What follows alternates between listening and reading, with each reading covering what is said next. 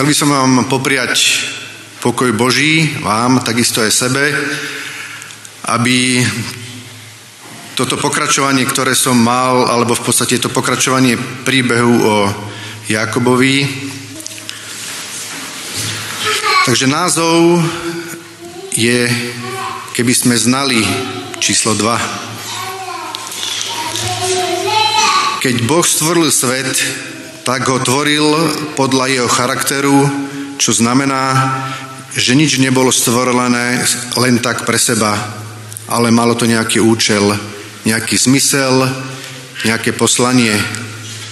Vieme, že slnko svieti pre rastlinstvo, zvieratá, ľudí. Pôda zase slúži rastlinstvu, rastlinstvo je tu pre zvieratá a človeka a ovzdušie a Boh sa o všetko stará. Človek bol stvorený so závislosťou na Bohu, aby žil z Boha. Musí od Boha brať a dávať, lebo je to Boží zákon, je to Boží charakter. Adam mal byť závislý na Bohu a Eva mala byť tiež závislá na Bohu. Oni tu nemali žiť len tak jeden pre druhého, ale mali tu aj nejaké poslanie, nejaké vyššie poslanie. Adam s Evou mali naplnené všetky potreby, ako lásku, slobodu, túžbu, dôveru, bezpečie, chuť, krásu.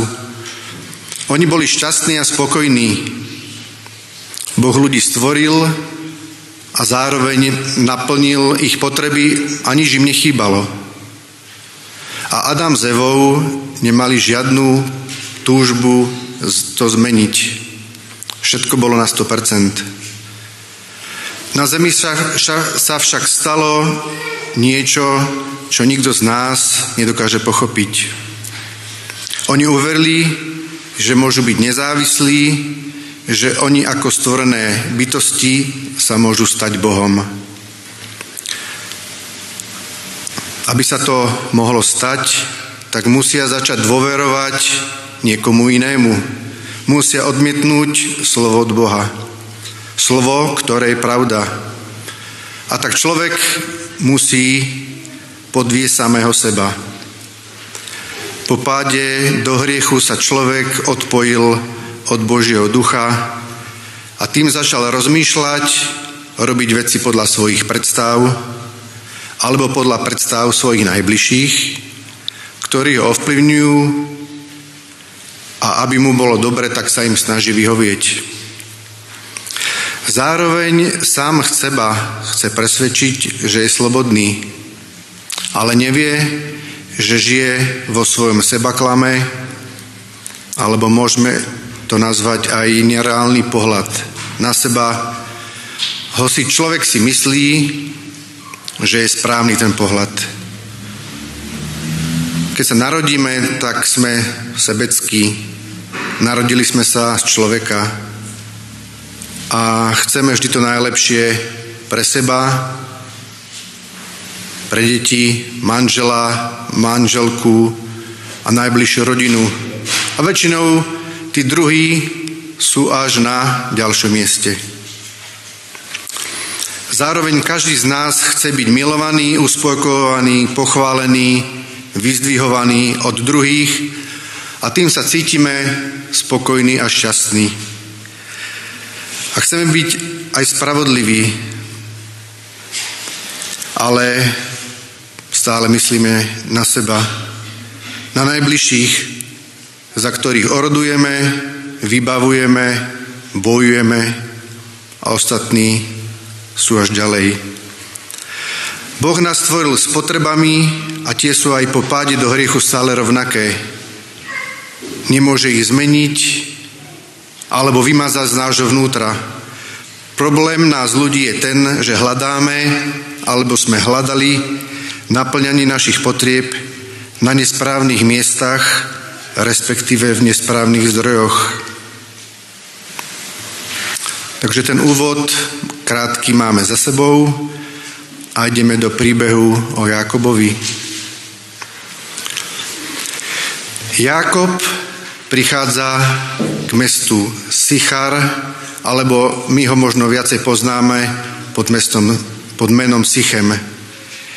Jakub kupuje pozemok nedaleko mesta, zanedlho si to vykopú studňu, takže majú plán, že sa tu chcú usídliť na dlhší čas a možno aj natrvalo, a to aj so svojimi stádami. Tak tu žijú niekoľko rokov, bývajú v stanoch a chodívajú pásť svoje stáda a majú iný spôsob života a práce ako obyvateľia mesta. Náš príbeh je napísaný v Genesis 34. kapitole od verša 1. Ak chcete, môžete si ho, môžete si ho otvoriť. My ho čítať nebudeme, ale spolu prejdeme týmto príbehom. Lejna dcéra Dína sa jedného dňa rozhodla, že pôjde do mesta za kamarátkami, možno na nejaké oslavy, na nejakú zábavu. No a keď príde pekná devčina a ešte aj z iného národa, tak väčšinou to spraví rozruch. Niekedy aj medzi dievčatami, ale hlavne medzi mládencami a aj chlapmi. Ale je to výzva pre mládencov najsilnejších, najvplyvnejších, ako ich zaujať a trošku sa aj predviesť. Zdá sa, že kráľov syn, ktorý sa tiež volá Sichem, je najvplyvnejší. Možno potužený alkoholom, opojený túžbou, vášňou, dosiahol postupne to, po čom túžil a zobral si, čo mu nepatrilo. Vyspal sa s Dínou a zrejme to nebolo dobrovoľné a použil tam aj násilie. Tak a zrazu je tu problém. Ale problém nie je hociaký, ale veľký problém. A tak král tohto mesta menom Chámor aj so svojím synom Sychemom prišli za Jakobom s návrhom, že by celú túto situáciu chceli vyriešiť tak, že syn si ju chce zobrať za manželku že Sychem ju veľmi miluje a nech si premyslia, akú odmenu, veno si želajú a že sú ochotní urobiť čokoľvek. Čo myslíte? Čo robí Jakob? Ako reaguje? On nerobí nič. On s nikým o tom nehovorí. Netušíme prečo. Možno že je to len dcéra. Možno, že je to dcéra manželky, ktorú až tak nemiloval. Neprišiel za Dínou do mesta zistiť ako sama, čo sa vlastne stalo. Možno si pomyslel, nemala tam ísť, nemala ísť do mesta, Hovoril som jej, že je to rizikové miesto. Možno Jakob nezvládal všetky tie problémy žien medzi sebou a detí medzi sebou. Ten život so štyrmi ženami vôbec nebol požehnaný. Boží plán bol koľko? Maximálne jedna žena. Jedna manželka. Vyhovieť štyrom ženám a dospievajúcim alebo dospelým deťom je z ľudského hľadiska takmer nemožné.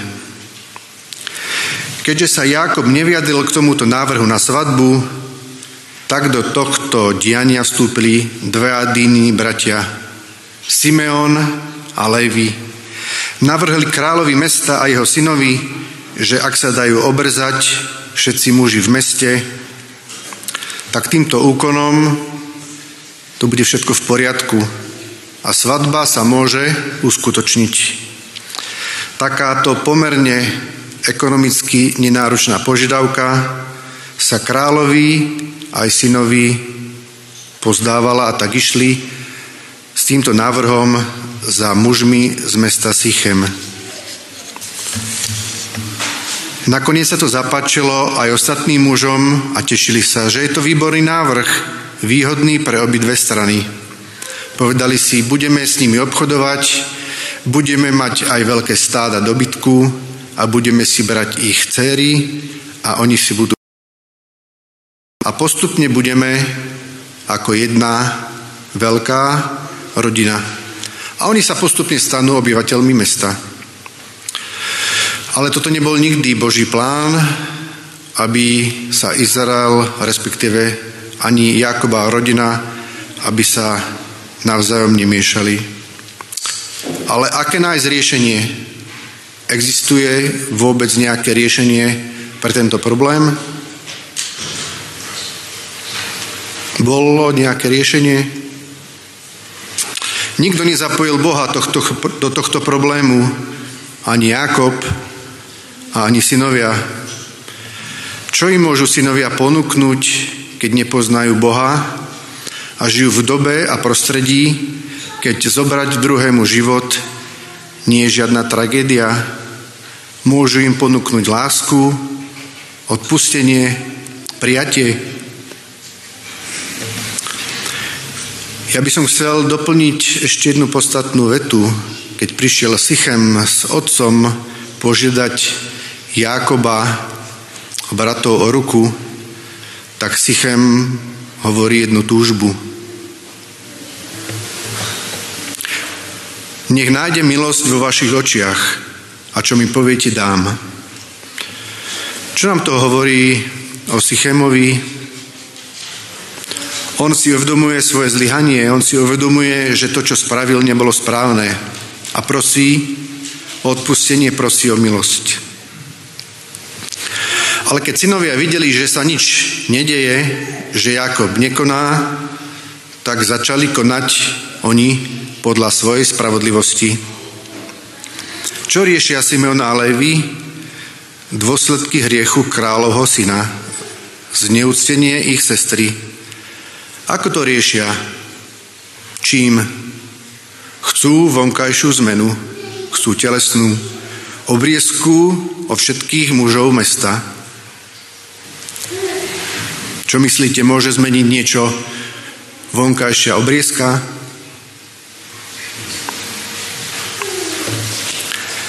Simeon a Levi nechcú nič zmeniť, oni chcú len pomstu. Pomstu za poníženie a tak plánujú ich smrť. Myslia si, že sú nezávislí, ale oni sú závislí na svojej sestre.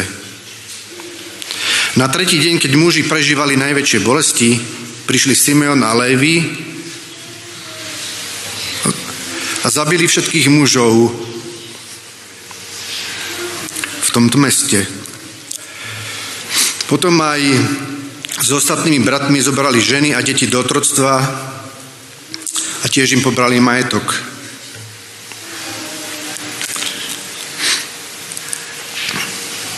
Keď ste si vypočuli túto časť príbehu, čo sa deje vo vašom vnútri? Ste v pohode?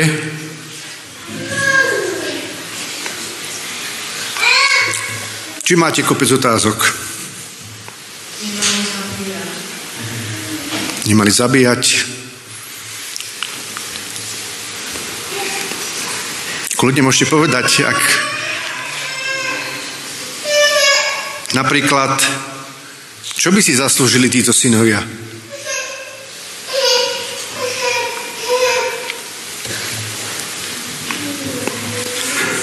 Aká odplata? Aký trest by bol najlepší? Alebo ako to Boh vyrieši a posúdi všetkých obyvateľov mesta. A prečo Boh nepotrestal takýto hriech? A môžeme mať kopec, kopec otázok, lebo naše vnútro nám to neberie. Predstavte si, že sme sudcovia. Pýtali by sme sa bratov Jakoba, Dýny, Sychema, otca, všetkých žien, prečo sa to stalo? Dalo sa tomu zabrániť? Čo myslíte, aké boli odpovede?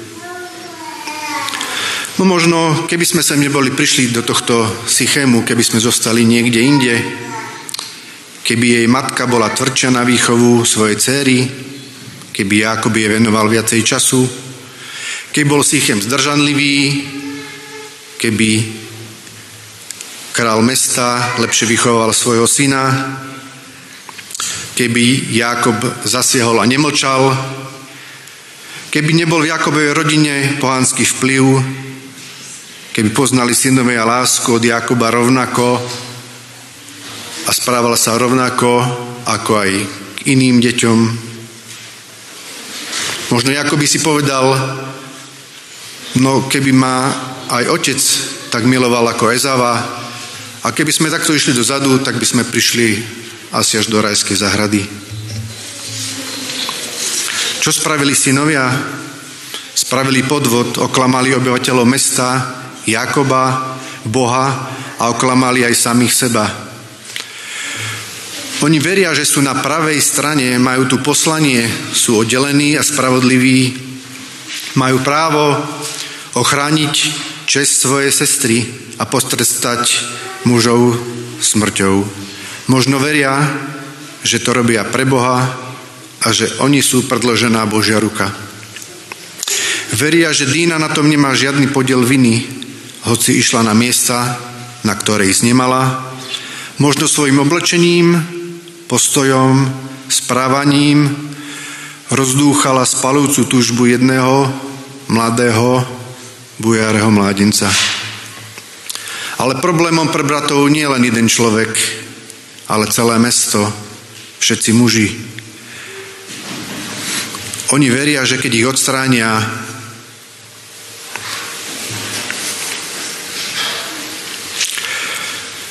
tak, že mužov zabijú, tak čo sa udeje? Problém sa vyrieši. Veď všetci sú zodpovední, jeden za všetkých, všetci za jedného. Simeon a Levi netušia, že oni sami majú problém. Oni sú závislí na sestre, na sebe, oni sú závislí aj na obyvateľoch mesta a myslia si, že jedine adekvátny trest vyrieši tento problém a uspokojí ich vnútro. Konajú však ako ľudia, na ktorých má vplyv pohanské náboženstvo, ktoré stálo bolo čiastočne súčasťou ich života. Konajú bez Boha, bojujú za spravodlivosť podľa svojich predstav. Oni veria, že všetko správne vidia a hovoria to Jakobovi, či má niekto zaobchádzať s našou sestrou ako so smilnicou? Sychem ani obyvatelia mesta nenašli milosť v očiach Jakobových synov a ani Jakoba. Hriech je, keď som oddelený od Boha, od zdroja lásky a preto nedokáže milovať svojho riešného blížneho. Ten je pre mňa problémom, a čo sa musí udiať? Problém musím odstrániť. Ale je tu Boh a Boh nežije v riechu.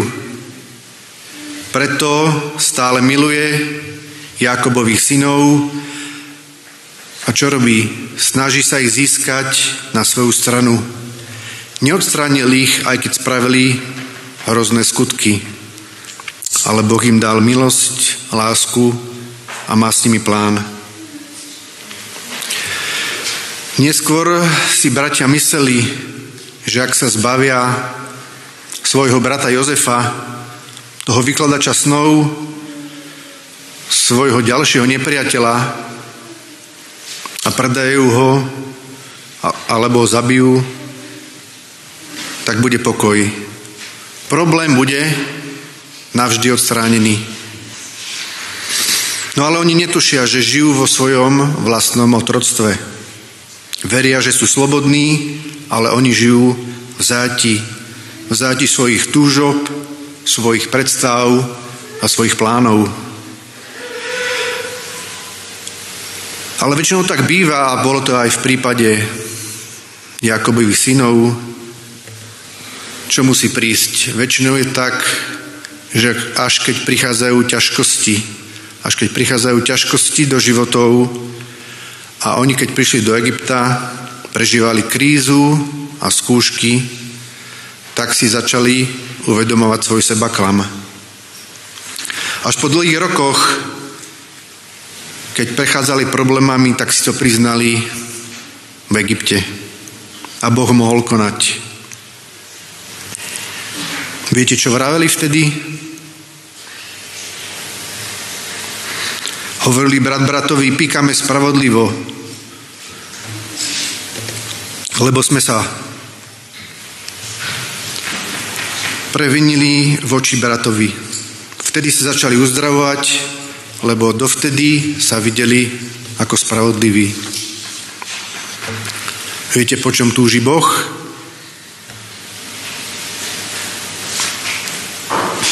Vždy mu ide o briesku srdca. Veď je kľúčové pre život každého človeka. Lebo obrieska srdca je návrat k Bohu, návrat do života, návrat do života väčšného. Môže sa zlo odstrániť ďalším zlom. Čím sa dá odstrániť zlo? Jedine láskou. A toto my nechápeme, tomu nerozumieme, alebo nechceme si to pripustiť. A Jakob, Jakob v tomto príbehu nie je Izraelom, lebo nenechal vyťaziť Boha vo svojom živote v tejto ťažkej situácii. Vieme, že dostal meno aj Izrael, ale bolo to vtedy, keď nechával výťaziť Boha vo svojom živote a je to jeho celoživotný zápas.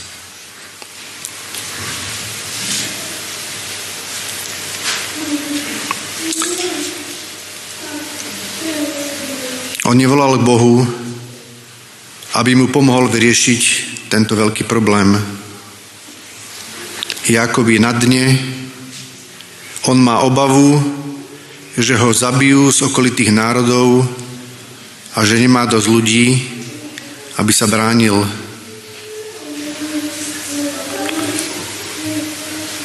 A čo robí Boh v tomto príbehu?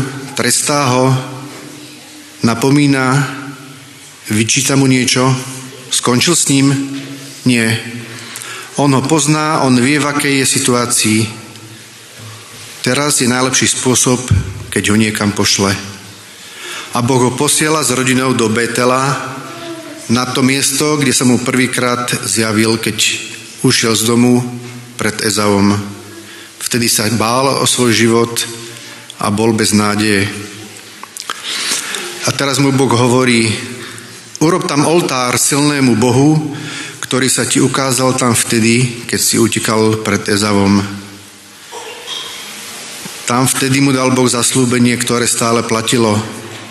Len Jakob pod ťarchou starosti problémov tomu neveril.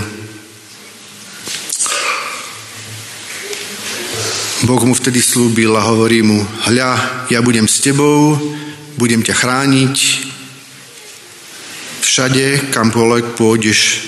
A navrátim ťa do tejto zeme, lebo ťa neopustím, dokiaľ len nevykonám toho, čo som hovoril.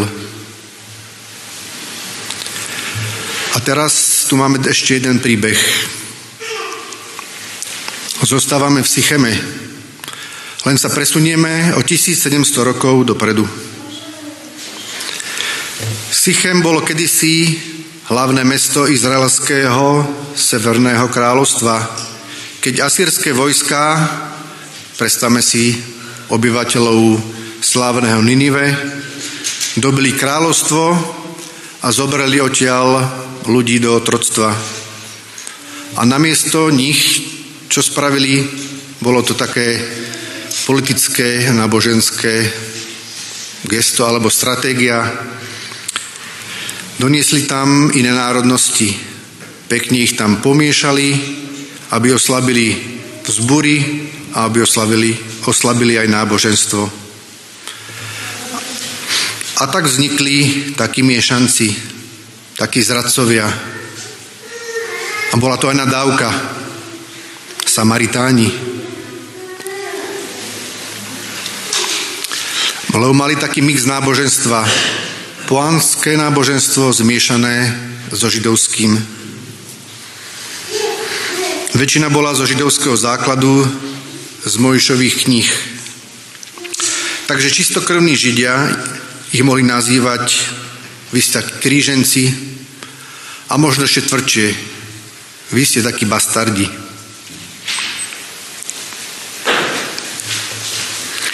Vieme si predstaviť, ja nie, keď žijete v rodine, v národe, ktorý je nenávidený, opovrhovaný a žijete bez nádeje na zmenu,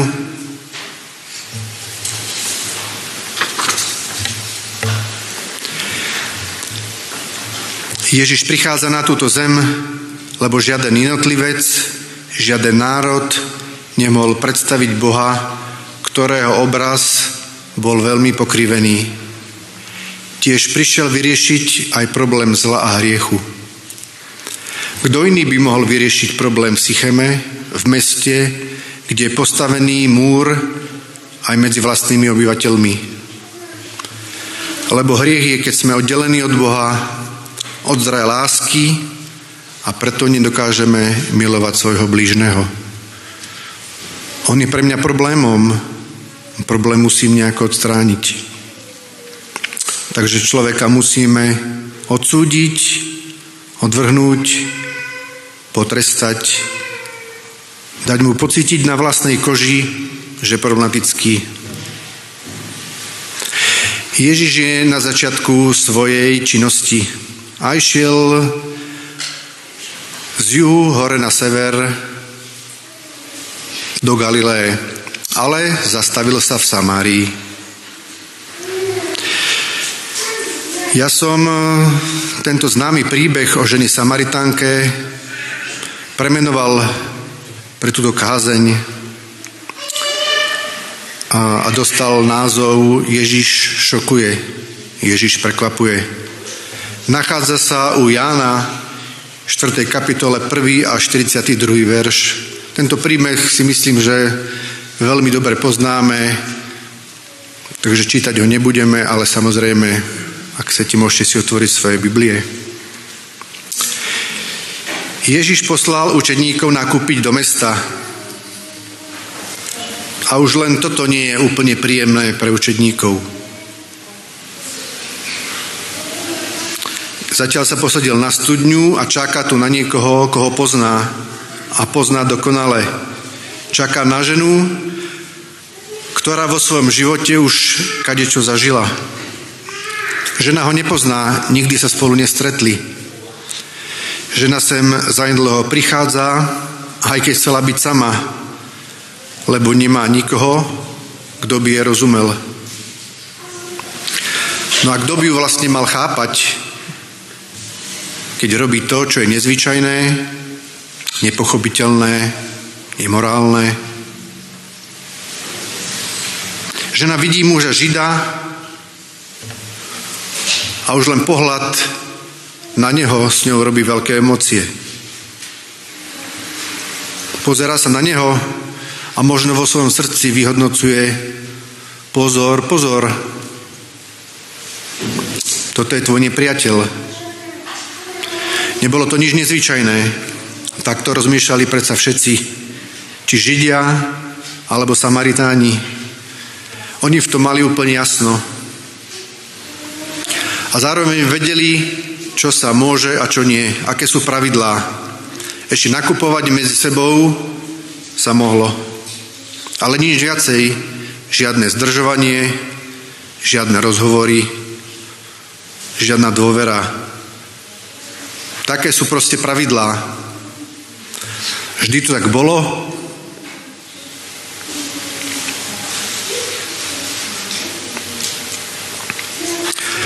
A vždy to tak zostane. Na jej veľké prekvapenie ju Žid a poprosil ju, daj sa mi napiť. Čože? Ty Žid ma oslovuješ, chceš odo mňa vodu? Ale toto nie je balená voda, ty chceš piť z mojej nádoby.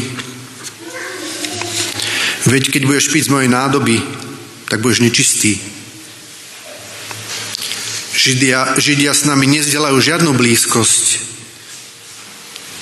Vy k nám vôbec nemáte blízko. No vlastne ani my k vám. Ty si Žid a ty nechápeš všetky tieto zákony. Ty si tu nový. Žena rieši pravidlá, rieši to, čo riešia bežní ľudia v tej dobe. Takto tomu veria všetci vedie súčasťou národa, kultúry, náboženstva, v ktorom vyrástla. A môže rozmýšľať ináč? Nemôže. Alebo je tu nejaká nádej? Ježiš ale ide postúpiť na podstatu problému a hovorí jej, keby si poznala toho, kto s tebou hovorí, keby si vedela, kto som a čo ti ponúkam, prosila by si ty mňa, aby som sa ti dal napiť tej životodárnej vody. Ale pane, veď ty nemáš žiadnu nádobu, studňa je hlboká, ako mi chceš dať vodu? Ja to viem posúdiť, si myslí žena. Veď sa pozerám očami a vidím, že žiadnu nádobu nemáš. Veď ty potrebuješ mňa a respektíve moju nádobu. Ako teda chceš vyriešiť tento neprekonateľný problém? Odkiaľ máš teda živú vodu? Si snad väčší ako náš otec Jákob?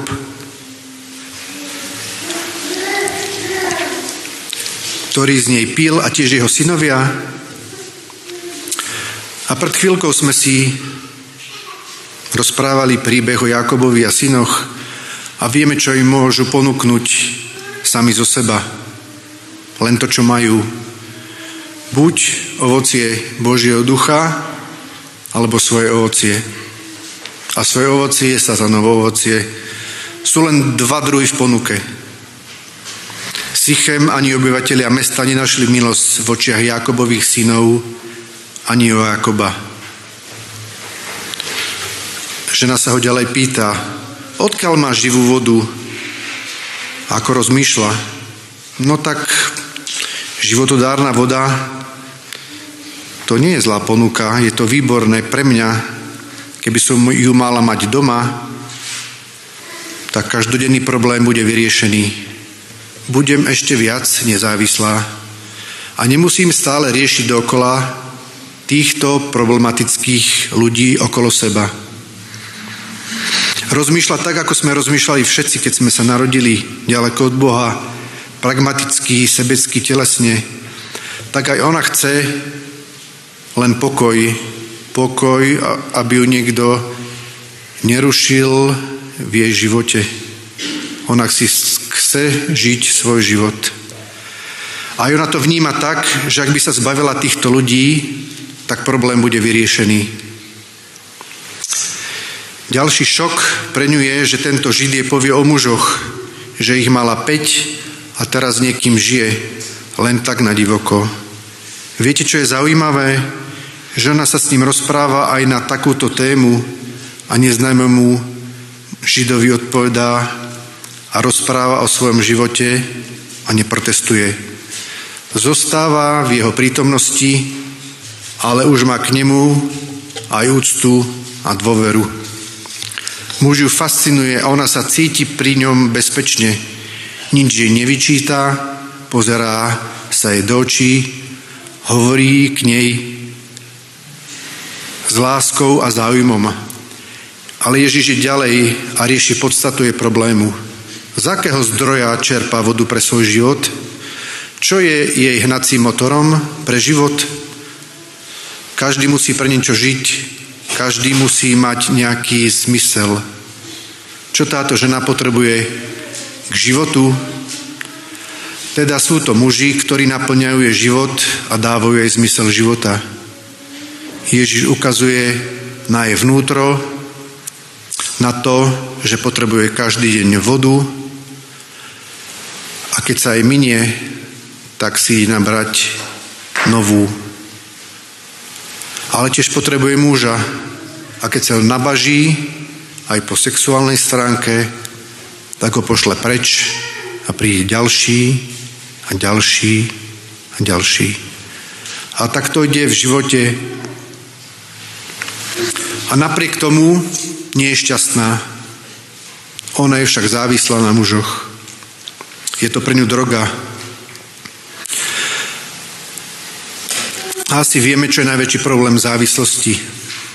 Najväčší problém vôbec si je to priznať. Priznať si je, priznať si to je veľmi ťažké. Kto z nás by si chcel priznať nejakú závislosť na niekom alebo na niečom? Ale bez priznania sa nedá pomôcť. A my môžeme ísť závislí, nemusí to byť len tie veci, ktoré asi najviac nejako vnímame, že sú drogy, možno alkohol, ale môžeme byť závislí na deťoch, na mužovi, na žene, na rodine, na práci, na športe, na spoločenstve. Môže tam dosadiť čokoľvek, čo keby nám zobrali a my by sme sa necítili potom slobodní, tak by to bol pre nás problém. Ale nádherné je u tejto ženy, že uverila, že tieto informácie o nej zjavil Boh tomuto mužovi. A preto dostal od nej jeden titul. Viete aký? Ako ho nazvala? Nazvala ho prorokom. A to je zmena. To ani úprimný, študovaný učiteľ národa v predchádzajúcej kapitole Nikodém ho nazval len učiteľ. A aj to bola podsta od farizea. A žena trošku premostila tému a ďalej sa ho pýta, tak keďže si prorok, tak prosím ťa, daj mi odpoveď, ktoré miesto je najdôležitejšie na uctievanie Boha? A sú len dve možnosti. Bude to Jeruzalém, alebo je to, je to chrám v Jeruzaleme, alebo chrám na hore Gerazim. Toto bol väčší spor medzi Židmi a Samaritánmi. Stále to riešili dookola, lebo vieme, že keď sa vrátil izraelský ľud a obnovali chrám a chceli sa k ním pripojiť aj Samaritáni, tak ich odmietli. Odmietli ich by som povedal, necitlivo, nevlúdne a tak Samaritáni si postavili svoj chrám a v ňom uctievali Boha. No ale je, je tu ďalší šok, ďalší šok, ktorú povedal Ježiš. A povedal to žene Samaritánke z zavrhnutého národa, ktorá nepoznala tú celú v úvodzovkách adventnú alebo židovskú pravdu. Verala síce v mix židovského a pohanského náboženstva a bola ešte aj odvrnutá od ľudí na okraji spoločnosti a bola poriadne číslo. A my si dávame otázku, ako je to možné, môže zjaviť Boh nejakú zásadnú pravdu aj nejakým iným ľuďom než Židom, iným ľuďom než adventistom. Na začiatku svojho pôsobenia aj povedal také zjavenie, čo nemohol napriamo povedať ani najväčším odborníkom na náboženstvo v Jeruzaleme, lebo by ho chceli okamžite ukameňovať. No ale aby to bolo spravedlivé, tak takúto zmenu by neznesli ani niektorí Samaritáni. On jej hovorí, Práve nastáva čas, keď chrám v Jeruzaleme, ktorý bol stredbodom centra náboženstva Izraelcov, kde sa stovky rokov prinášali obete a kde sa odpúšťali hriechy, kde sa kedysi viditeľne zjavovali Božia sláva, strati svoje opodstatnenie. Už nie je potrebný. Myslíte si, že to bol šok? Šok pre Samaritánov. Žena si myslím, že, sa, že to nebolo tak, že to prešla bez, bez údivu. Možno sa pýtala, dala si otázku, čože? To nie je možné. No, no dobre, tak ešte ten chrám v Jeruzaleme, tak ešte, že máme ten náš. A Ježiš hovorí, aj tento váš chrám na tejto vašej hore, Gerazím stratí svoje opodstatnenie, už nebude potrebný. Tak to snadne. Ale on hovorí, odpustenie hriechov sa bude diať tu a teraz. Nemusíš chodiť do žiadneho chrámu. Vieme pochopiť, čo sa tam vôbec stalo. Celý obetný systém sa zrúdil. No, my vieme, že izraelský národ s tým mal problém a má s tým problém až doteraz. Toto je zmena, toto je veľký šok. Ježiš prišiel zrušiť to, čo platilo odjak živa. Aspoň si tak mysleli. Nie, chrám nám, neber, chrám nám neberte, a Ježiš pokračuje, teraz nastáva čas, keď sa každý môže modliť k Bohu kdekoľvek. Čo je dôležité pre Boha? Aby sa človek naozaj obrátil k Bohu. Modlil sa, vlastne hovoril a počúval, hovoril a počúval zostal v prítomnosti Boha ovplyvnený Duchom Božím. Žena hovorí, viem, že príde Mesiáš, ktorý sa bude volať Kristus. Keď ten príde, oznámi nám všetko. A teraz asi ten najväčší šok, ktorý mohol nastať, keď tento prorok jej hovorí, ja som Mesiáš, Kristus, záchranca. Prišiel sa predstaviť ten, ktorý prišiel, aby zvestoval pokorným evanílium.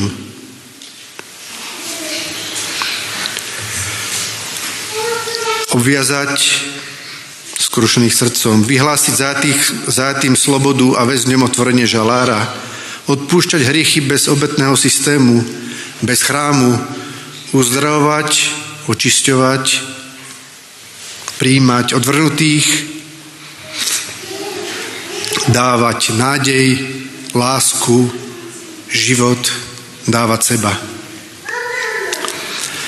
Žena sa ponáhla do mesta a ide za obyvateľmi mesta, ktorí ju ešte pred chvíľou vôbec nezaujímali.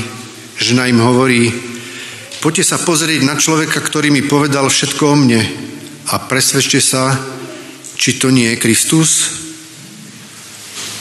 Čo sa stalo so ženou? Čo je za tým, že žena prežila takú zmenu? Keď človek túži po zmene, tak Ježiš môže konať. Ježiš tu práve vykonal obriezku srdca. Zmenil jej život.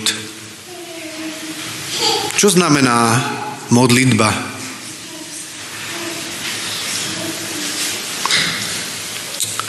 Žena sa celý čas, celý čas modlí. Žena počúva, žena rozpráva, žena počúva, čo Ježiš hovorí.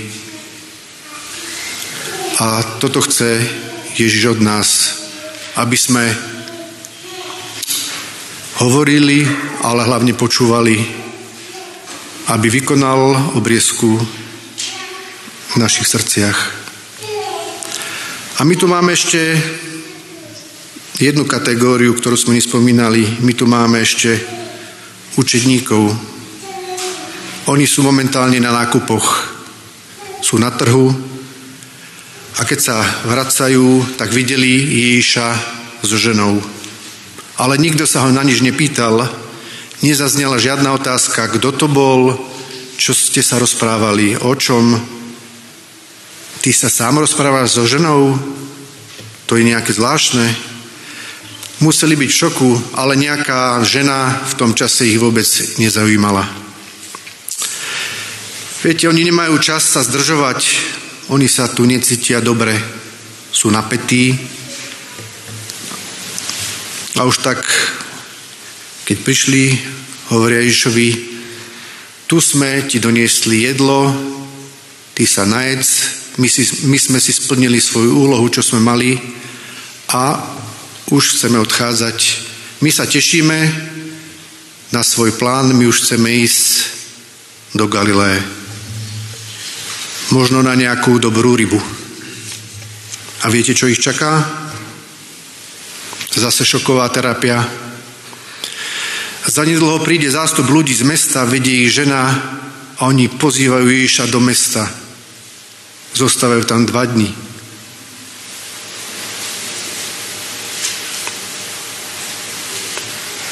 Čo to muselo robiť s učedníkmi?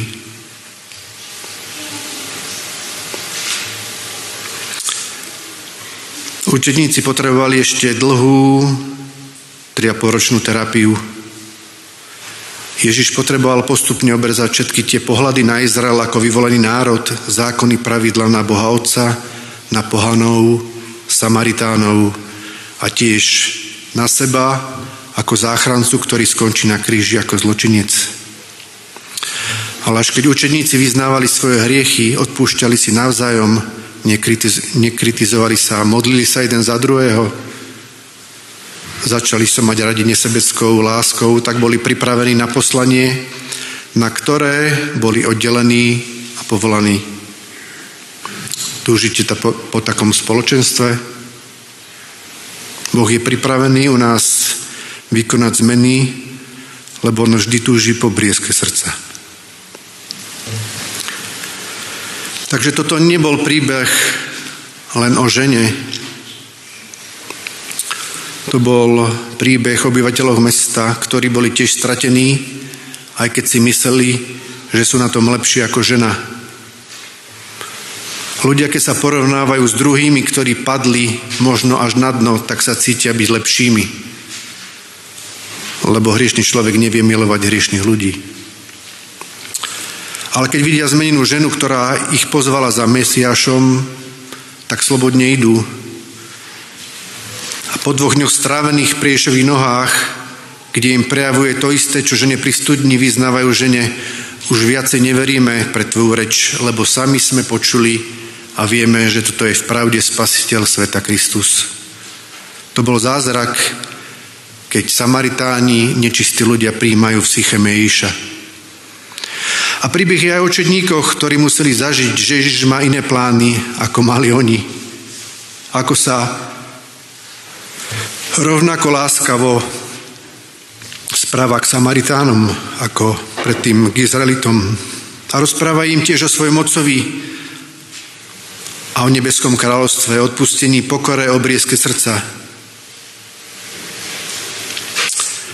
A je to príbeh o žene, obyvateľoch mesta, o čedníkoch, ktorí si každý najskôr myslel, že majú svoju pravdu, že, že to vedia najlepšie že majú správny pohľad na ľudí, ale to je vtedy, ak sa robíme bohmi a vieme, čo je správne.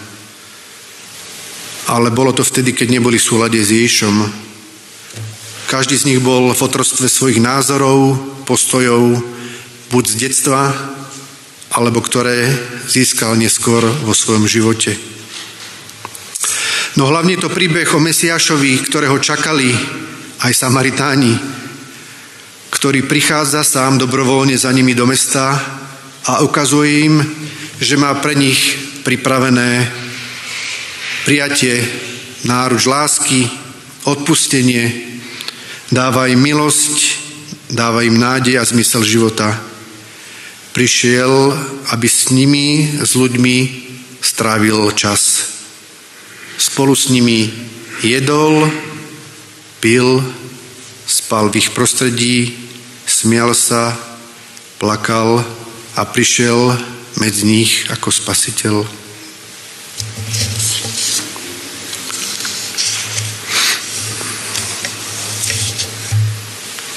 Je to príbeh aj otcovi, ktorý má také isté vlastnosti a túžby ako Ježiš. Boh hľadá človeka, chce s ním prežívať blízkosť, rozprávať sa s ním, má emócie, plače, lutuje, tvorí, prežíva radosť. A Boh túží po naozajstnom uctievaní zo srdca. Nie formálnom, a ľudia sa môžu nachádzať kdekoľvek na zemi. Nie je viazaný na žiadne vhodné miesto.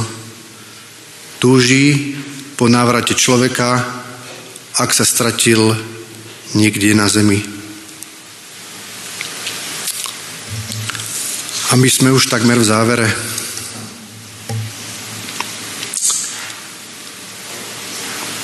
Počuli sme dva príbehy. Jeden ťažší, druhý možno trošku ľahší. Aspoň sa to tak javí na prvý pohľad. Až kým sa nezačnem pýtať samého seba. Pane, čo mi chceš povedať do môjho života? Poznám ťa. Odozdávam ďalej to, ako ťa poznám Nechcem sa naučiť len nejakú teóriu, ale túžim, aby si obrzal aj moje srdce. A možno niektorí z vás sa chcú stotožniť s týmito záverečnými bodmi.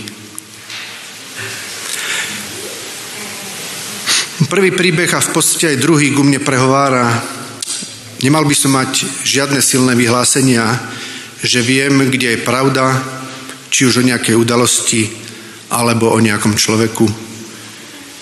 Nemal by som nejako, nie, nikoho súdiť ani odsúdiť, lebo nepoznám všetky súvislosti.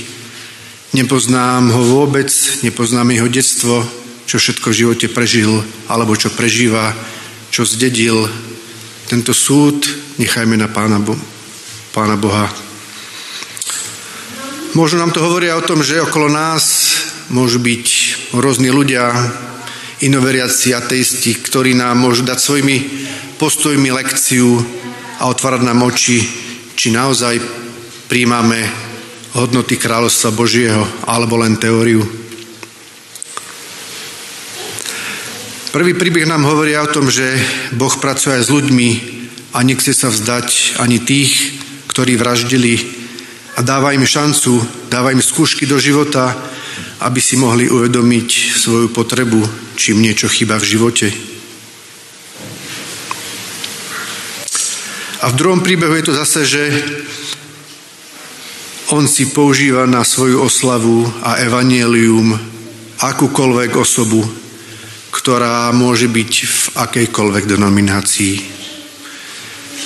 Ja sa nechcem snažiť Boha vtesnať do mojich predstav, ktoré aj tak nie sú správne, lebo Boha nemôžeme pochopiť môžeme len poznávať. Hriešna Samaritánka a obyvateľia mesta boli pripravení prijať Ježiša, hoci nikto s nimi nepočítal, lebo neboli z toho pravého národa. Jedine Boh s nimi počítal. A ak som aj pri Bohu, tak sa môže miliť, lebo máme len čiastočné poznanie.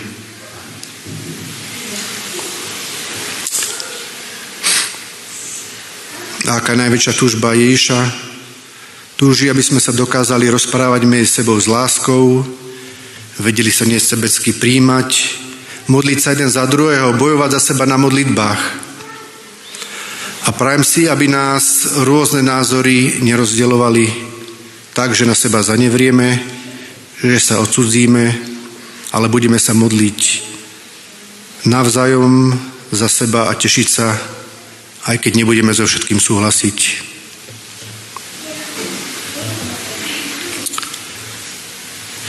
Mám túžbu vo svojom srdci, aby sme boli spojení s Bohom tak, že dokážeme nesebecky milovať ľudí, aj keď nás nebudú mať radi, aj keď nás odmietnú. A to už bude znamenať, že nežijeme závislí na ľuďoch, ale na Bohu. Obyvatelia mesta Sychem našli po dlhom čase milosť až v očiach Ježiša. Obyvatelia našej planety našli milosť v očiach Ježiša.